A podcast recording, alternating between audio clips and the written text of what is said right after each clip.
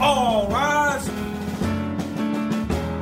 Americans all, Americans all. Historically and today, our country has been overrun by those with money and power, giving little voice to the everyday American. We're here to change that. Welcome to All Rise, the Libertarian Way with retired Judge Jim Gray. Each week, our program addresses the problems we are facing in our country, as well as thought provoking and effective libertarian solutions. This could change the way you see opportunities in your life and your children's lives as well. Now, here is Judge Jim Gray.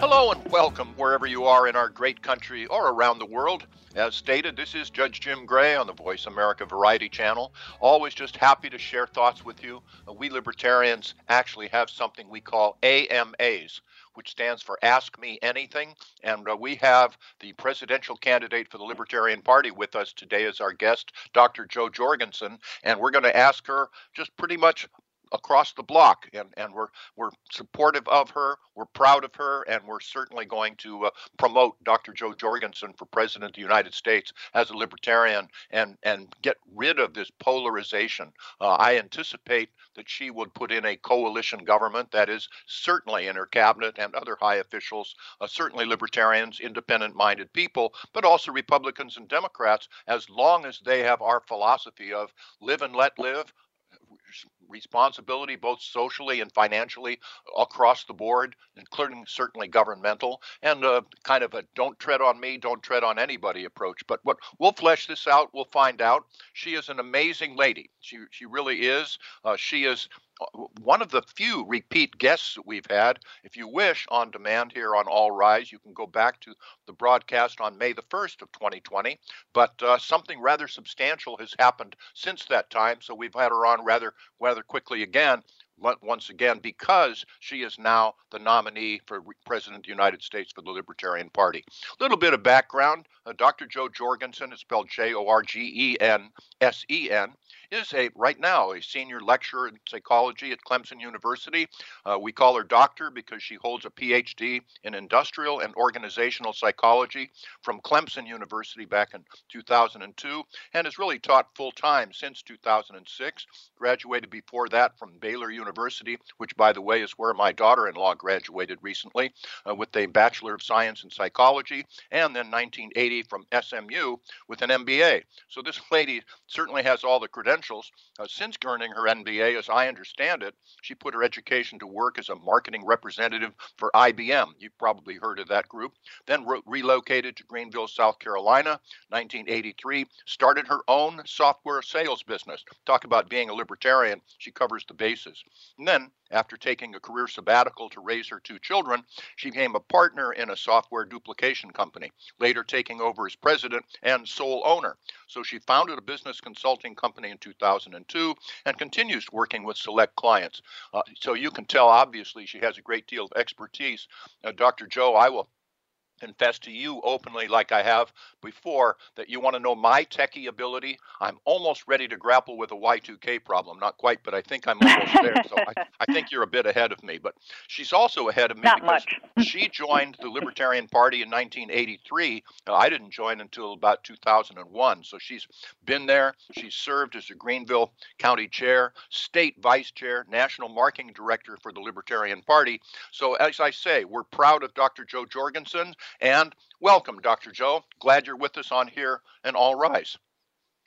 Oh, thanks so much. Glad to be here again.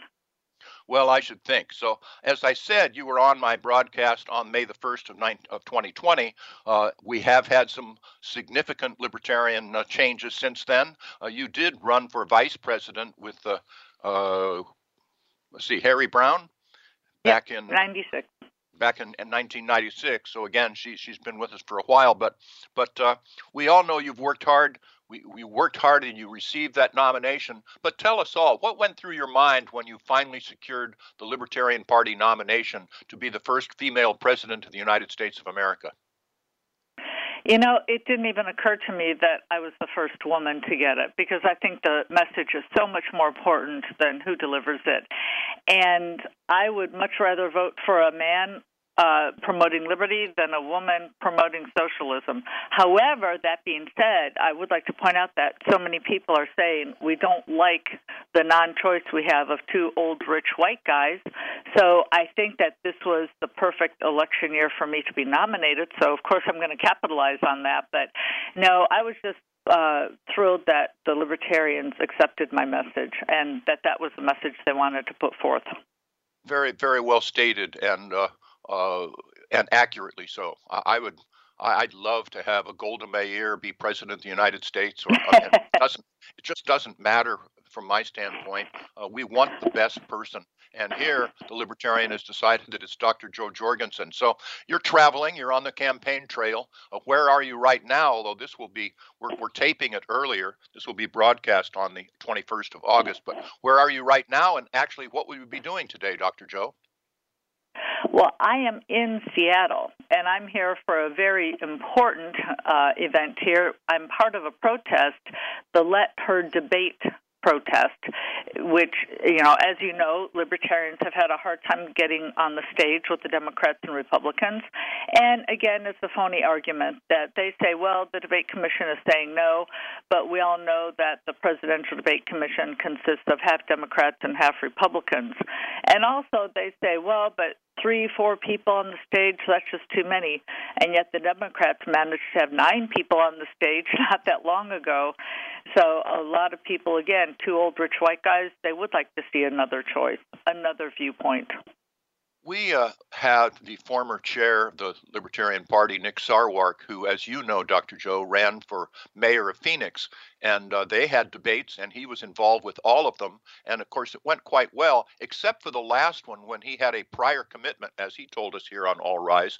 So there were only two candidates, the Republicans and Democrats, and his supporters later told him that, oh boy, they didn't discuss anything that they didn't want to discuss. You know, they channeled it into just attacking each other and didn't discuss any of these issues. But Nick, when you were on the stage, you made them address various issues. And I know that, that you will do that as well on that stage, which is another reason why the Republicans and Democrats simply do not want a third voice there. Uh, oh, you know, of course, of course because... we had a lawsuit against them when I was running for vice president in 2012, and we found their documents. And the documents that founded their commission literally say we're going to use this commission to get the Republican and Democratic words out to the voters. But what it should have is any political party that's on enough ballots, technically to win the presidency, should have a seat at the table. It's hard to get on any ballots, much less enough to be there. So it's rigged. It's not American. Thank you for, for doing this. Uh, and and have on. What what what is going to be your focus today at that at that protest? Well, again, to get me on the debate stage, and I'd like to make a comment on what you were saying about Nick. In 92, I ran for U.S. House, and I got to tell you, South Carolina treats libertarians very well, better than most states, let me put it that way.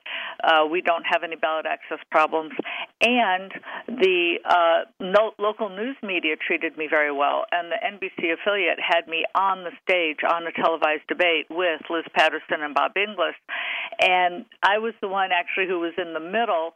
And once again, it was Democrats and Republicans, you know, fighting against each other on almost non-issues. And the Greenville News the next day referred to me as a rose between two thorns, between the Democrat and Republican. And what they do is they put these issues out there that make it appear to voters as though they have a choice, as though there is a choice between the Republican and the Democrat. But if you look at the choice we have now, one of the things I would point out is that there is no choice between Biden and Trump. And I've had interviewers ask me, well, okay, which, which one is better or which one is worse or which one would you attack on which policy? And my answer is I attack both of them equally on all policies. If you look, we've got, you know, Democrats are, are traditionally the party of peace. They're the anti-war party. And yet Joe Biden is a hawk and the Democratic machine kept Tulsi Gabbard off the stage. And of course, we all know he wants big government. Trump, on the other side, said he would bring the troops home. He hasn't. We he's shown that he's a war hawk. And even though he said that he would get rid of the deficit, not only is he not getting rid of it, he's headed in the wrong direction, and it's just increasing at a very fast rate. So, really, they they're both big government in pretty much every aspect. Dr. Jo, I, I tell people as often as I can that, for example, the Libertarian Party is the only one that represents the people in the military, the men and women in uniform, because we would require there to be a declaration of war before we would send them off into battle or certainly keep them there over 60 days. So we're the only ones, and we represent their families as well, because the, the two main stodgy parties have put us, our troops into wars all around the all around the world. Uh, we have numbers of military reservations all around the world that we should conduct an audit for and close virtually all of them in a lot of ways. But but you're right that we're you were talking about being in the middle you're both in the middle figuratively as well as literally uh, between between these two and, and there really isn't that much difference between them so okay you're on all yeah, rise and, and do you mind if I, way with yeah. judge jim gray yes Yeah, and do you mind if I comment on what you said? Um, I really like the way how how you phrase that. That the Libertarian Party is the only party for the military, um, and and I love the way that you made that point. And for those people who don't know, I'd like to point out that now uh, Ron Paul was our 1988 presidential candidate, and later on ran as a Republican. And when he ran in 2012, he got more votes from the soldiers overseas than any other Republican candidate, and he got more donations from overseas candidates than all the other Republican candidates combined. And so many people are surprised about that. Like, wait a minute, uh, Ron Paul's anti war. Why are all the soldiers voting for him? And it's because the soldiers who go over there see that we're not accomplishing anything. They see that we're making things worse. And, you know, they signed up to defend our country, and they're not over there defending our country. They're basically getting in everybody else's business. So they are the ones who are out there who can see what's going on. And so I think it'd be a good idea to maybe listen to them as well. Kind of. Well, let me ask you a very pointed and direct question that I, you will not be able to dodge, of course, because you never do. but what you are you are running for president of the United States. We have troops in Afghanistan and have been there since what 2003. What is the goal today for our troops to be in Afghanistan, Dr. Jo Jorgensen? Well, that's what I'd like to ask President Trump. Uh, what I would do on my first day of office is start planning to bring our troops home. Now, I might bring them home from other places first. We would have to look. But uh, again, our being over there is partially what caused the war on terror. And I'd like to quickly put in the disc- you know the disclaimer here: nothing justified 9/11. Bin Laden twisted everything around. However, us being over there and breaking our promise made it a lot easier for him to twist our actions and to recruit people. If we hadn't been over there, it would have been a lot harder for him to convince people to fly planes into buildings. Indeed so. And in fact, uh, on All Rise, we had Scott Horton on as a guest, and he Oh, wrote the book. A Fool's Errand, which I strongly recommend to people. He really opened my eyes. And he said that it was the CIA that, in effect, tricked the Soviet Union into Afghanistan. And then, of course, we supplied material and weapons to Osama bin Laden and people like that. And then once they were kicked out, which is, of course, the beginning of the fall, being the beginning of the end of the Soviet Union, then he Mhm. said that, okay, Osama bin Laden learned this. And of course, he is from Saudi Arabia, but he went Yep. to Afghanistan and tricked us to go into Afghanistan by creating 9 11 and he had a lot to talk about. It just we've been we've been duped with regard to that. And I think Oh, yeah. I think the and, and direct so answer to my times- question is there is no goal. We we don't have a goal there. We should bring our troops out of Afghanistan. Right. And he also makes the point, and it's a point that libertarians have been making for a while, is that often we're fighting against our own uh, war equipment. We're fighting against our own guns. We will supply countries, and then we end up being on the other side a few years later. Yes, and that's just true. It, it's it's just been a boondoggle. It is not a surprise that the people in the military supported Ron Paul and will support Jo Jorgensen. The libertarians speak for the people in the military. We have an absolute obligation to them before we put them into battle to know that it's a, there's a goal to help our national security, our national interests. We have failed that. We will not under a libertarian guidance. So, so okay, this is your opportunity, Dr. Jo. Uh, you've, you've mentioned a few things. Uh, what are your issues? Why should Joe Q. Public, Janet Q. Public, vote for Dr. Jo Jorgensen, Libertarian candidate for president? Well, first of all, because I'm the candidate who's on their side and not the side of the special interests and bureaucrats and lobbyists. But right now, one of my main issues is a main issue that's uh, that Americans are concerned about, which is health care. And if there's one idea I would like to spread to every voter is that right now we hear politicians say, well, the free market didn't work, so I guess we're going to have to go to single payer. Well, I'd like to point out that we haven't had a free market system in close to a 100 years. And it's it, if we had had a free market system, we would be much better off. And if we look at the only two specialties within medicine that are somewhat free market.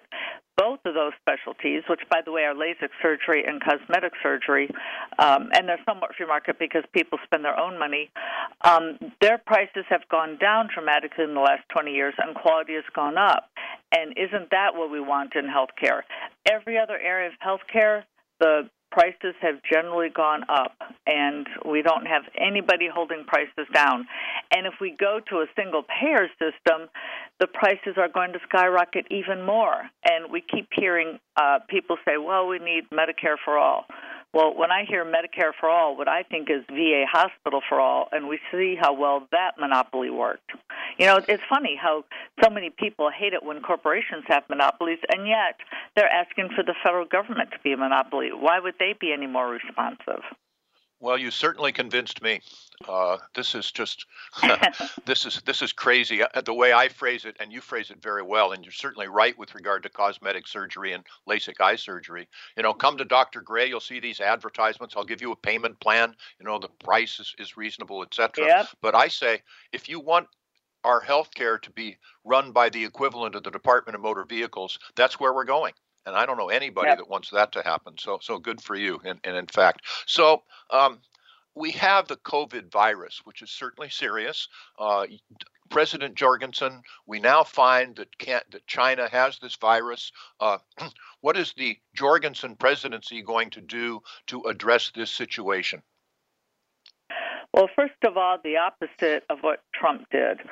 Two regards. First of all, personal liberties. Again, this was the largest assault on our personal liberty that I've seen in my lifetime, uh, with both regards to personal freedom and financial freedom. So, the first thing I would do is get rid of the FDA obstacles that kept testing kits from getting into the hands of Americans. And Trump, much later, way too late, did get rid of some of the obstacles, but I would have on day one gotten rid of the efficacy requirement so that we could have had testing kits out to people because the efficacy, requirement just adds so much time. And at the time, here's what's ironic: we kept hearing how South Asia was doing, a, or Southeast Asia rather, was doing such a great job with testing, and they were getting the virus under control. Yeah, they were doing that with test kits made in America, test kits that we weren't allowed to buy. And then the other thing I would have done is because people would have been able to be tested, people could have gone to work and we would not have shut down the economy. We would not have lost tens of millions of jobs. And I would not have stood there next to Dr. Fauci encouraging the governors to step aside and and to shut down their economies. And you know, a lot of people ask me, "Do you think there's any hope for America? Do you think it's too far gone?" And I tell people, you know, well, first of all, I'm the eternal optimist, but I got to admit, sometimes I do get down. But when I saw people in states have this uprising, when I saw the people in Michigan circling the state house with their cars, I thought, great, American individualism is not dead. Uh, people do want their freedoms, and it was just such a great sight to see. Indeed, so. And the other thing, and in fact, we on on All Rise interviewed Ken Armstrong, and you know him, of course. He was a he was seeking the Libertarian nomination for president as well, but he was the head of the Los Angeles Port Authority, and he was involved with planning ahead for emergencies. And so he did, because you never know when an emergency is going to happen. It could be a hurricane, an earthquake, a mm-hmm. pandemic. So he had planned for an earthquake as well as other things. And about two or three years later, they had the earthquake plans were on the line. They were ready and they were used, and it really helped a great deal. So the government failed us, from my standpoint, both state and federal, to have failed to have planned for this. So I think the Jorgensen administration would have started planning in advance as well. Uh, do you see that as a function of the federal government and then providing honest information and recommendations out to the public? Well, absolutely, I would provide information. I got to admit, though, the word planning does worry me a little bit. Of, of course, I'm against central planning. We saw how well it worked for Russia. I think the free market does a much better job of responding and reacting, and we saw that with the Great San Francisco hurricane or, or earthquake, rather. We saw corporations step in much more quickly than the federal government. We saw people stepping in much quicker than FEMA with uh, Hurricane Katrina, and we see an outpouring of of help. And even this time around with the coronavirus, we even had the pillow guy, you know, changing some of his assembly plants, some of some of his manufacturing plants to make uh, masks. So I would prefer to let the fierceness, the vigorousness of the free market step in rather than having government planning. But I do see the government's job as being, you know, spreading what information they have to keeping people up to date and allowing the adults to make their decisions. And if you don't know something, for heaven's sake, say so instead of throwing yep. things back and forth. But I expect you. Oh would, yeah, and yeah, and, and if you don't mind, and, and I'm sorry, sometimes I'm cutting off. I'm in a hotel it's room. Your you show, know the traveling. Dr. You've done this before. It's your show. And uh, this, and uh, this is a kind of a bad line, and sometimes I can't hear you. But um, uh, I wanted to make the point about you know with the uh, federal government with all of this uh, you know what we're talking about here with the um, planning and the coronavirus. Uh, well, I'm sorry. It actually, it, it I, I'm sorry. The, the phone, it, it's it's echoing, and I kind of lost my thought. well, I expect. I've never tried this with you before, but I would get rid of FEMA in a lot of ways, and then just by contract contract with the Mar- with the Red Cross, who does a far better job with regard to emergency disaster relief. You know, eh, like you say, the private sector is able to respond, and it, with the public sector, you get into politics, you get into bureaucracy, you get into oh, I'm not going to make the decision because then if it goes wrong, you can blame me. Well, the private sector, you know, does these things all the time. So, so you're on your you're on your campaign let's say that you are getting an interview and you have three minutes to impress the voters with your issues. Uh, what three issues would you discuss? And here's your three minutes of time. Oh, I would discuss health care. That is literally a life or death situation. And there aren't many free markets around the world, and we don't have a free market, but at least we we um, do have some say over our health care, and that's why people from Canada, for instance, come down. I would also mention, as we've talked about, bringing the troops home. The purpose of the military is to protect us and to make us more safe, not less safe. And the last thing I would add, which we haven't discussed, is the environment, because this is something that people have been talking about. They are concerned about it. And again, I see politicians steering people in completely the wrong direction. And what's ironic is um, I was in the third party debate in March, and this was you know many different parties as well, including somebody from the Socialist Party. And in her closing remarks, she you know again very concerned about the government, as people on the left are, and she pointed out that the Department of Defense, the U.S. government Department of Defense, is the largest polluter the biggest polluter on the planet Earth. And then her very next statement was talking about how bad corporations are. And I, you know, I wanted to say, hey, did, did you listen to what you just said? You know, you are basically going to the government, the the people who are causing the problem, and asking them to fix it. Maybe if there's a problem, you don't go to the people who are causing it. And once again, we see the free market do a much better job than the federal government. And wherever, if you look at around the globe, whenever you see um, big government, you see much more pollution. If you see smaller government, more freedom, then you see less pollution. And do you mind if I quickly add one more example here? You have another minute and a half. Go ahead. Okay, well, perfect. So, um, the Gulf oil spill, a lot of people once again said, well, we should have had the government involved. That wouldn't have happened. What they don't realize is that the government helped create that problem by putting a cap on the liability so that the company didn't suffer the consequences. Now, in a free market, they would have had to have gone to an insurance company. Now, granted, they didn't have to have insurance, but then they would have gone bankrupt, as you know, as well they should. But in order to stay in business, they would have had to have gotten insurance to cover the costs. And the insurance company would have either said, "Nope, too risky, we're not covering it," or the company would have said, okay, we'll insure you, but we don't want to pay out any claims. So tell you what, we're going to come out and we're going to inspect your oil rigs every week, every month, whatever, just to make sure you're keeping up the code and doing everything correctly. Because there was a prof there would be a profit motive. So there would be a profit motive to keep the environment pristine. There is no motive with the government.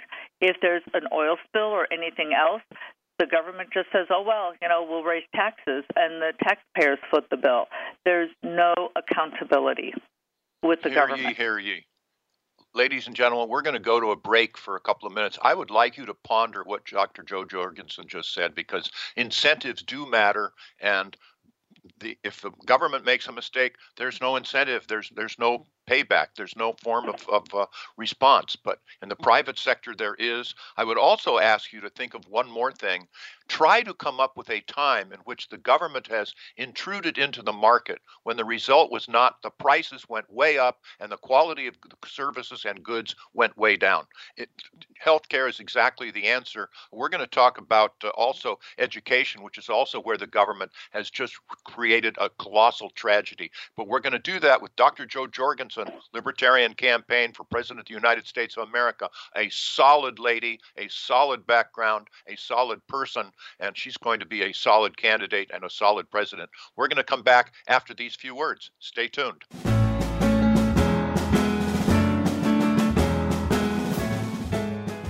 The Libertarian Party is the third largest political party in the United States, and it's more successful than ever. We don't just talk the talk of individual liberty and free markets, we also walk the walk. Libertarian Party candidates are getting elected to office across the United States, and we are making a difference. The Libertarian Party is also the only third party that routinely has ballot access in every state. Our achievements and influence grow every year, and you can be part of that success. You can register as a Libertarian Party voter in your state to help us achieve easier ballot access. You can also visit lp.org today to become a member of the Libertarian Party, no matter which party you register with. Join the Libertarian Party today at lp.org. Together, we can move mountains. We are Americans all, by. You are listening to All Rise, the Libertarian Way with retired Judge Jim Gray. To find out more about Judge Gray, visit judgejimgray.com. That's judgejimgray.com. Now, back to All Rise.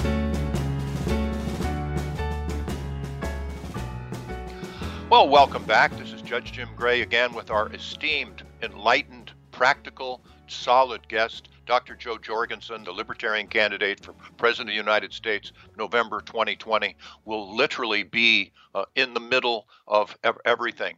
Figuratively, literally speaking, she will be refreshing. She will give you that choice. You can actually be feeling really good about this and vote for somebody instead of against somebody. Uh, you'll, she will give you someone to vote for. But before we come back to Dr. Jo, uh, as regular listeners to All Rise understand, my, my wife has requested that I inject a little, at least intentional silliness into my show, and this is usually where I do it. And I bring in, at least right now, a couple of lexophiles, which are kind of play on words. So, uh, Dr. Jo, did you hear that when the lady got married, she got a new name and address?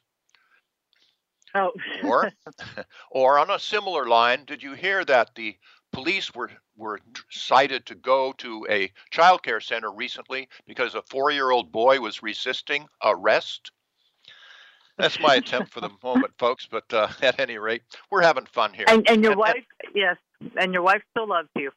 yeah, she, well, yes, she she puts me off on the show here, so she doesn't have to listen to them. She won't have to listen until August 21st. But but we're having fun, and, and I can I can tell you, and it's right along the lines of what Dr. Jo was talking about.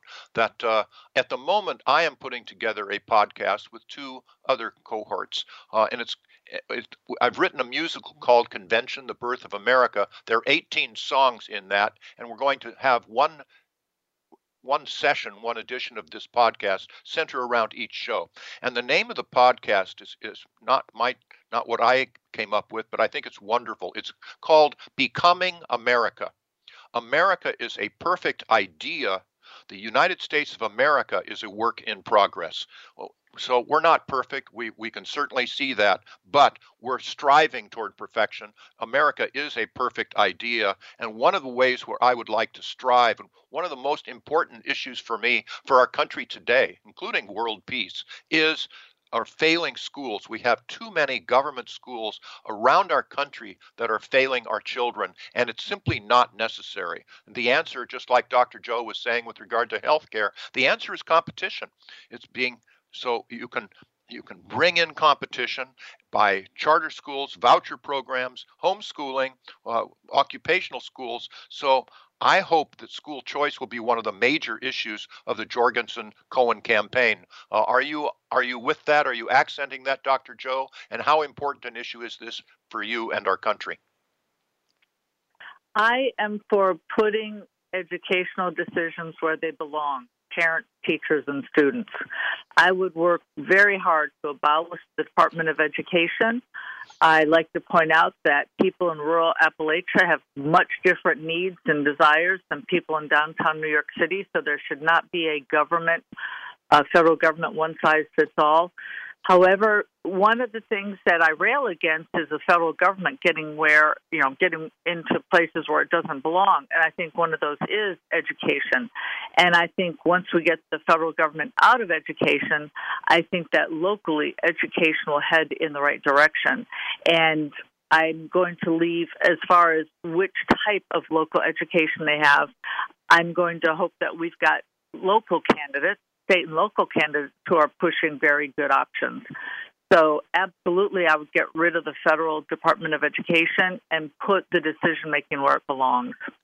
And in fact, if we could, and of course, presidents can't do this, but encourage the states' governments to get out of education as well, that it is a local matter. Yep. who cares more about the who has a better position to decide how best to educate a child, the child's parents or the government? I mean, let's just focus on that. So, so I'm glad to hear that. This is a huge issue that, uh, if only the and, and they're starting to African Americans in our country, Hispanics, which are frequently in the lower economic areas, are beginning to understand that if they would be empowered to choose where that government money would be spent for the education of their children, just like in Milwaukee and New Orleans and places in Indiana, Florida, around the country, they would ask, demand excellence, and they would receive it. So it, it's just if you don't provide a quality education to a child, regardless of where or under what circumstances, that child most likely will never reach his or her potential. What a tragedy. Only libertarians are really effectively pushing for that. Only Dr. Jo Jorgensen is going to stand for excellence for your education of your child. Think about that and vote, in fact, accordingly. So you also yeah, mentioned. And, and, go. Yeah, and I'd like to, to expand on what you said because you talked about blacks. What's really interesting is they had done a study a while back, and I'm sure it still holds true, in which they looked at how blacks voted. And basically, they voted Democrat, as you know, that's no surprise, right?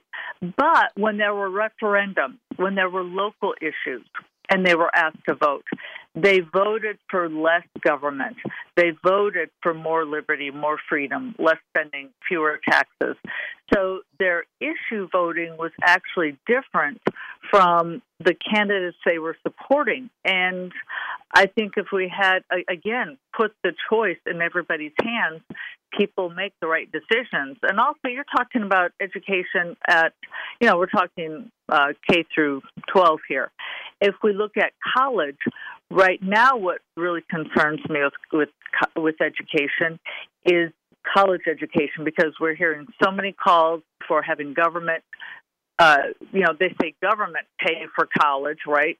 But we all know, you know, Donald Trump and Nancy Pelosi aren't taking money out of their back pockets, so it's not government paying for it; it's us paying for it. And if you look at the stats, the average person with a four-year college degree makes about a million dollars more during their lifetime than somebody without a college degree.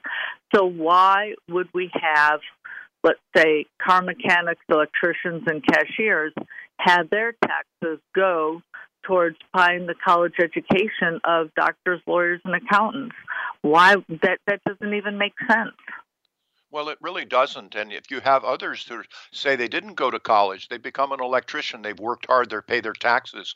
Why should they pay for a college education for someone else? Or if someone is exactly. goes through uh, they're talking about reparations. They're talking about reimbursements because somebody went through and borrowed a whole bunch of money, which of course was guaranteed by the government, and then they they flubbed away their education. Somebody else went to city college and t- had had a job while they were going to school, and finally, in, in a common sense responsible economic matter got their degree, why should that person now be taxed to pay for the education that somebody was not responsible? Again, it just doesn't make any sense from any standpoint except one, and that is political. They're pandering to the voters. They're it was de Tocqueville, remember Democracy in America, something like 1820, who said democracy will work until the politicians understand that they'll be able to buy the voters' votes using the voters' money. And I think that's exactly where we are yep. today. They're just pandering to the yep. voters. And, Along and a similar what? line, a we, voters, we've talked. Oh, a lot of voters are seeing through that. One of my favorite political clips of the last uh, election was that voter talking to Elizabeth Warren. I'm not sure if you saw it, and he said this. You know, he said, "What about?" Because uh, because not only did she want free college, she wanted to forgive student loans, and there were multiple candidates who were pushing that. And one of the guys was saying, "You know what? I worked a second job. I gave up my vacation so that we didn't have to take out a student loan. So are you going to give me money? And yep. Elizabeth Warren said no. and he said, so basically, you're going to give it to the people who were irresponsible, who went and took vacations and borrowed money. How is that fair? So even Americans see that there's a sense of fairness that's just being violated. Exactly right. Now, again, anytime you get the government involved in these things, they become arbitrary and they become political. And that's what we have seen, and that's what we're continuing to see. We haven't talked about the deficit yet. Uh, Dr. Jo, you knew you heard me and during the debate say that that uh, my grandson was born on April 22. In fact, he's staying with us right now. So uh, I, I, just saw my wife through the window carrying him again happily. But mm-hmm. but I looked at him and said, "Well, Hudson, you know what a miracle child." And the second thing I said was, "Well, all right, because of the deficit, you're $72,000 in debt. Pay up." Uh, and we're the only yep. ones that speak for the children. That we're saddling them with a deficit. You know, now we're paying all this money, the trillions of dollars, to various corporations or or others uh, arbitrarily, and uh, it's our children that are going to have to pay this back libertarians are responsible. In fact, I think you'd agree with this as well that the major difference between libertarians and other political parties is we do not want to profit by being involved in government. We just want a clear playing field in which uh, everybody has an equal opportunity. That ain't so with regard to the Democrats and Republicans. Oh, absolutely. And we were talking about the environment before the break. Right now, there is not a level playing field on energy sources. And again, we have the left talking about pollution. Well, then why are you voting for big government, which is subsidizing coal and oil? Um, why don't we have a level playing field there? Maybe we would see clean technologies such as nuclear technology take the lead. And right now we have a vigorous free market with different companies competing, coming up with different options. For instance, Rolls Royce has developed a nuclear reactor that's about a tenth the size of the old technology. So, how about let's level the playing field there as well?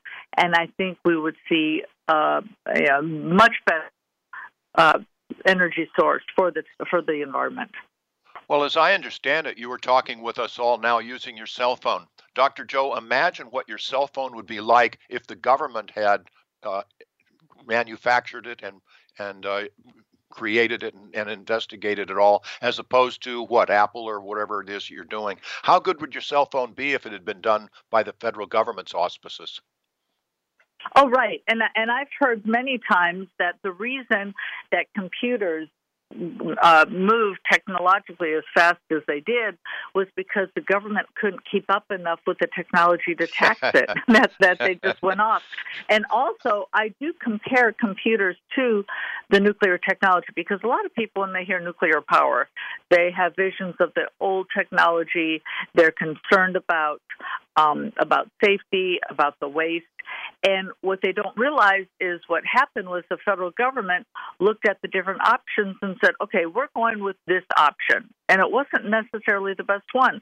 So imagine if the government took a look at all the computers and looked at, you know, Steve Jobs and Bill Gates and IBM and all that, and they said, okay, Bill Gates, we're picking your technology. Steve Jobs, you can go home. All you others can go home. Imagine how uh, you know, we wouldn't have different computer companies working for us, giving us the best quality for the best price. And I think that's something that, especially younger people who are concerned about the environment, I think they can understand. You know what? I think it is better that Steve Jobs and Bill Gates both had computers out there. And you know what? Choice was kind of nice. kind of nice indeed. And I've been just still pondering what you said with regard to Gulf oil uh, in the uh, in that spill.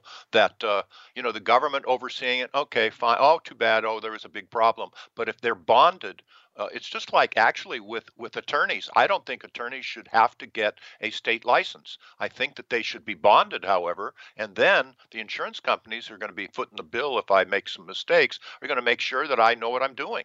And it's the private sector you get those incentives. Uh, so let's go back exactly. though for a minute with regard to health care because uh, some people say bluntly, oh, I would repeal Obamacare, which, by the way, I would. But if you say mm-hmm. that, you're going to alienate maybe 40% of the voters who are going to think from that, oh, you don't care about me. So what you do instead is say, Obamacare doesn't work because of these various reasons, Medicare for all, and go back to the Department of Motor Vehicles, etc. No, we're going to replace it.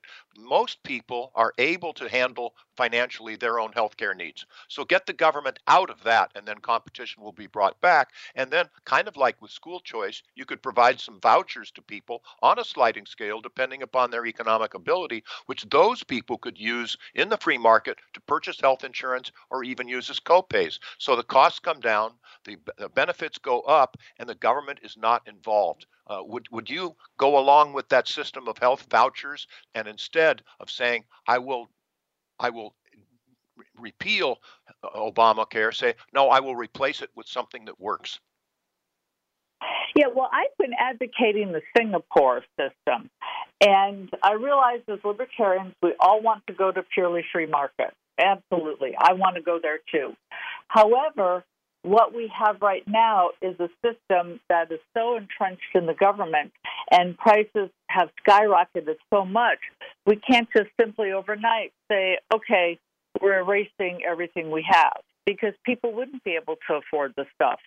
So what I would do is have a, a system like Singapore, and it, in which instead of vouchers, actually put money in their account, and then they use those dollars to have the doctors compete for the best prices. And in fact, that's what the state of Indiana has done. And what's interesting is before they put the system in, by the way, they made it voluntary. However, you know, and, and the first year, not many people signed up. But second and third year, as word got around about how great the system is, uh, a majority of the people signed up. They think it's a great system. So before they instituted it, only 10% of the drugs bought by the state employees were generic drugs. And and that's what you would expect, right? You never spend somebody else's money as well as you spend your own. So what do you no care? Kidding. Well, after they instituted this, within just like a year or two, 90% of the drugs bought were generic. And here's the best part the people were glad to buy that because they got to keep the savings. And that's Yes. the way it's supposed to work. If you shop around for a car, you shop around for the best gas prices or groceries, guess what? You get to keep the savings. And so by actually putting money into their accounts, now they get to uh, you know they get the benefit of that and and that will force providers to start competing on price so we have to have price competition before we can just simply say okay free market so i think that's a great step to get to a free market first we got to we got to put healthcare dollars under the control of people so that competition drives down prices. And last, I'd like to add this is what I would do for the VA hospital. It's atrocious that our service people, our veterans who are willing to risk their lives, uh, are being given a system so horrible as the VA hospital system. So put the dollars in their pockets and let them shop around for their best quality and price, just like the LASIK and um, cosmetic surgery. Dr. Jo, I'm proud to be a libertarian. Uh, I have learned something just in the last two or three minutes in your. I think your proposal to Singapore is better than what I was proposing, and so I have no pride. Let's do that. I, I I think that Oh, it's it's well, a refined, better system. But but and if it weren't, I'd I'd say so. But uh, that's Thank that's you. what we do. Ask me anything. Let's find out what works. Dr. Milton Friedman, of course, is my hero, and I'm sure yours. He said something that would revolutionize the government of the United States of America if followed, which is we should judge our programs by the results, not their good intentions. And that just really says it Oh. all. The results there in Singapore, we would see the same results here in the United States. We just need to educate people about this. So, Dr. Jo, there's only two of you running as president and vice president candidates for the Libertarian Party. Uh, you, Dr. Jo Jorgensen, and Spike Cohen, Well, who, by the way, I've, I've you- listened to him more, before and he's really quite an articulate fellow. But go ahead. Yeah. Well, yeah. Before you move on, I just wanted to, uh, you know, expand on your point about Milton Friedman. He was truly a hero of mine, and I really loved his. And, and you're right. I love the point that you made. I also loved how he told people, you know, basically the vote with your feet, the vote with your dollars, as opposed to everybody voting in an election and there's winners and losers. Let each person vote every day. And I was, um, I actually met him in 1980 during my MBA program. I set up a uh, basically uh, a speaker, a, a, a thing where he could come and speak. And I actually flew on a private jet with him from California to Dallas, Texas, which was awesome to have just hours of one on one time with him. And he is just truly amazing. So, yes, uh, Milton Friedman is a hero of mine. Well, okay. Now I'm going to play a game of one-upsmanship here because I was envious to be on a private plane with Milton Friedman that distance. But uh, I met him the first time, and he educated me about school choice. He also actually gave me a fundraiser in 2004 when I was running for U.S. Senate as a libertarian. Wow. He endorsed my book on drug policy, which I'm pleased to say, uh, and he also gave me a check for $1,000, which was the maximum campaign contribution, which I almost didn't cash and framed, but I took a Xerox of it instead uh, for my campaign again in 2004. He's just a wonderful, down to earth man. Just and he's a, oh just, yes, just okay. You you definitely beat me on that one. Yeah, you definitely beat me on that one. Probably the only time, but but there we go. But but so let me move on. We don't have a whole lot of time left. Uh, you and Spike Cohen are running as president and vice president. I'm horrified or astounded to see all of the hundreds of millions of dollars that the Trumps and the Bidens are accumulating. Libertarians are not going to have that money. So what are your what's your game plan? Uh, you're stretched thin. There's just two of you. Although I'll do anything I can, and I, I hereby publicly volunteer what I already have privately. But what's your game plan? Your strategy between now and November 3rd to get the word out, because you are the only mainstream candidate running for president of the United States. If people knew that, you'd win in a walk. Oh, easily. And I like to quote Ed Clark, who, when he was asked if he could actually win, he said, I'd win by a landslide if I could sit at the kitchen table of every American family and just explain to them our policies. But I would like to publicly thank you for becoming my California State Campaign Coordinator. Thank you so much.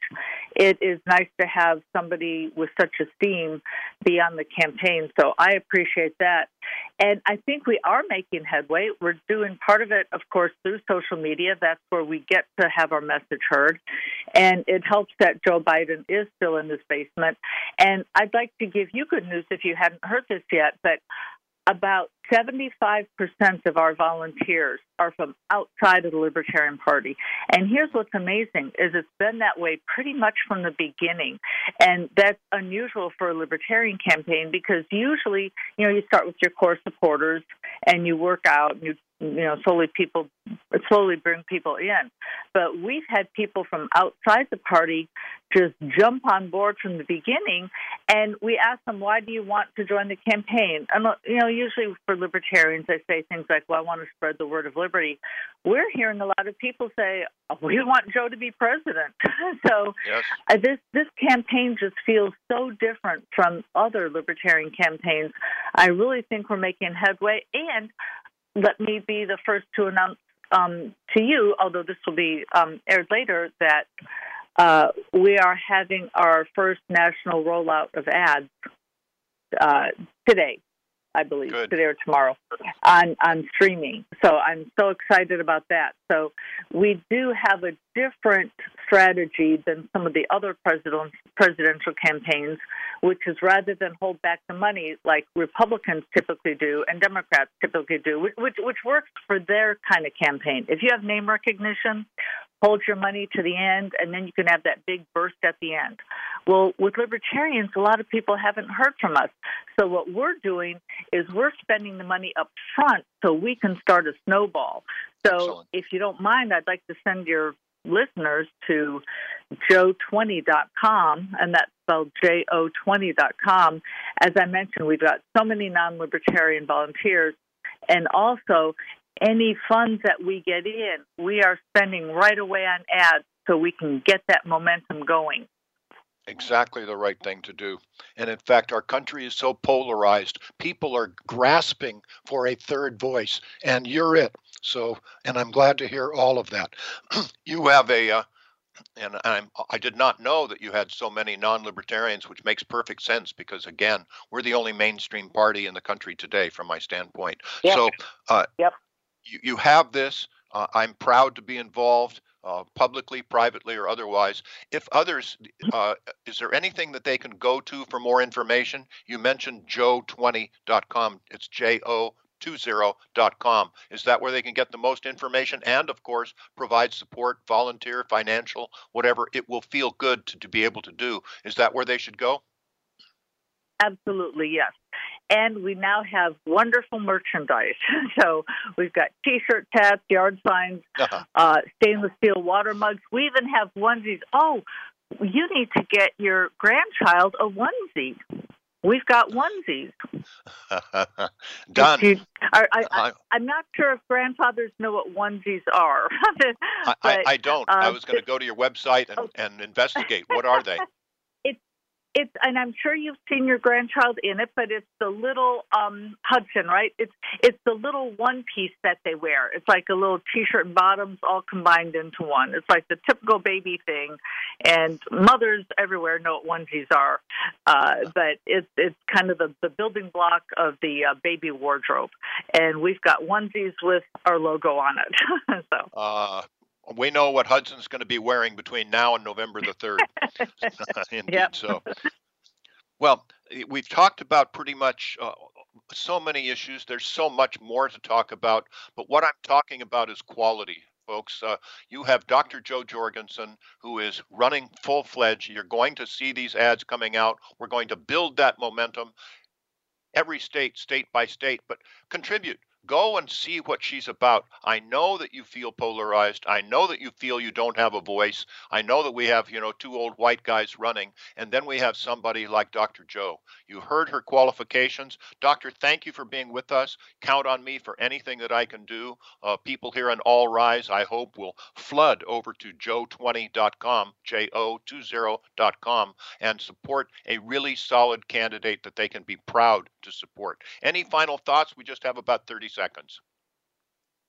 Well, I just want to tell you how grateful I am to you both for your help with the campaign and for giving me a platform to spread the message. And thank you for all the work that you've been doing and that you're continuing to do. So we need so many voices out there spreading the message. We can't just do it with the presidential campaign. We need state, local, and federal office uh, candidates, and we need people out there spreading the message through media as you're doing. So thank you for your dedication. You're flat out welcome. So thank you. Uh, this is a love fest, folks, for cause. Uh, this is something that you can be proud of. Dr. Jo Jorgensen, Jorgensen Cohen, President, Vice President 2020, Libertarians. Look into it. You're a libertarian too, I expect, folks. And in fact, Doctor, I can tell you quickly that I put a label or a, a, a, label on each of these editions. Every time I do it and include the word libertarian, it gets more listenership. So that that tells you that people are much more interested in libertarians than they used to be for good reason. So yep. thank you for tuning in. Good luck to us all. Good luck to Dr. Jorgensen. Good luck to the United States of America. Good luck to us all. We understand that if we employ the libertarian values and approaches that Dr. Jo Jorgensen has been discussing in this last hour, we will literally all rise together. That's behind this. We're going to do this. I'm optimistic. I'm proud. Thank you for listening and tune in next week again for another session of All Rise. In the meantime, I sign off like I always do, saying, Life is good. Why do I say that? Because it is.